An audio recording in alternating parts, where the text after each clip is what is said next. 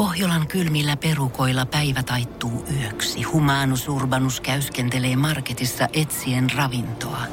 Hän kaivaa esiin Samsung Galaxy S24 tekoälypuhelimen, ottaa juureksesta kuvan, pyöräyttää sormellaan ympyrän kuvaan ja saa näytölleen kasapäin reseptejä. Hän on moderni keräilijä. Koe Samsung Galaxy S24. Maailman ensimmäinen todellinen tekoälypuhelin. Saatavilla nyt. Samsung.com. Tiesitkö, että koko Euroopan suurin kaupunki sijaitsee Suomessa? Mustat olivit eivät oikeasti ole mustia, tai että Kelloks murot kehitettiin alun perin ehkäisemään masturbointia. Kaikista kiinnostunut toimittaja ja nippelitiedon maisteri Roy Kokkonen selvittää asioita, jotka ehkä tiesit, mutta et kuitenkaan. Kuplamuovi on kätevä ja hauska keksintö.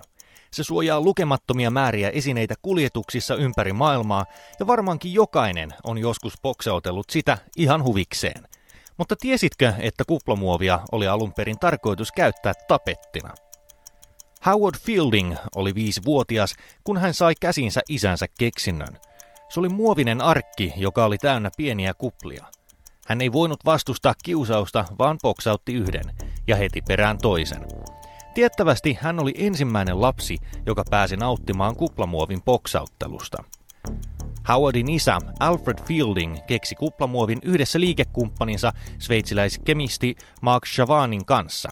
Elettiin vuotta 1957 ja kaksikon ideana oli kehittää hieno kolmiulotteinen tapetti, joka vetoaisi trenditietoisiin nuoriin aikuisiin.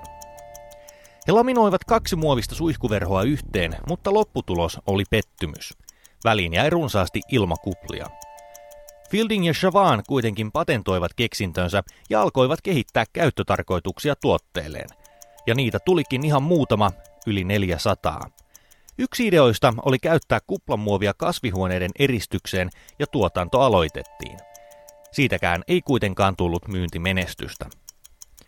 1960-luvulle tultaessa tietokonevalmistaja IBM julkaisi käänteen tekevän 1401 mallinsa. Tietokone täytyi suojata kuljetuksen ajaksi ja yhtiö innostui kuplamuovista. Aiemmin pakkauksissa nimittäin käytettiin pehmusteena rytättyä sanomalehteä. Se oli kuitenkin varsin epäkäytännöllistä, sillä muste tahrasi tavaroita, eikä sen suojausteho ollut oikeastaan kovinkaan hyvä.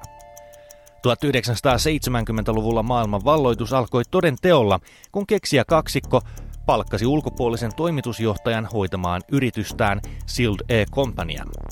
Fielding ja Chavan jatkoivat tuotekehitystä ja pian kuplamuovia oli saatavissa eri muodoissa ja koissa. Nykyisin Sild Airin liikevaihto on lähes 5 miljardia dollaria. Ja nuoren Howardin lisäksi lukemattomat ihmiset ympäri maailmaa ovat päässeet boksauttelemaan kuplia.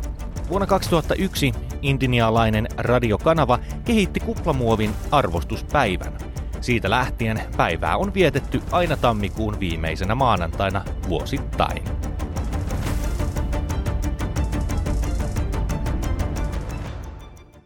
Tiedonjano vaivaa sosiaalista humanus urbanusta. Onneksi elämää helpottaa mullistava työkalu. Samsung Galaxy S24. Koe Samsung Galaxy S24. Maailman ensimmäinen todellinen tekoälypuhelin. Saatavilla nyt. Samsung.com.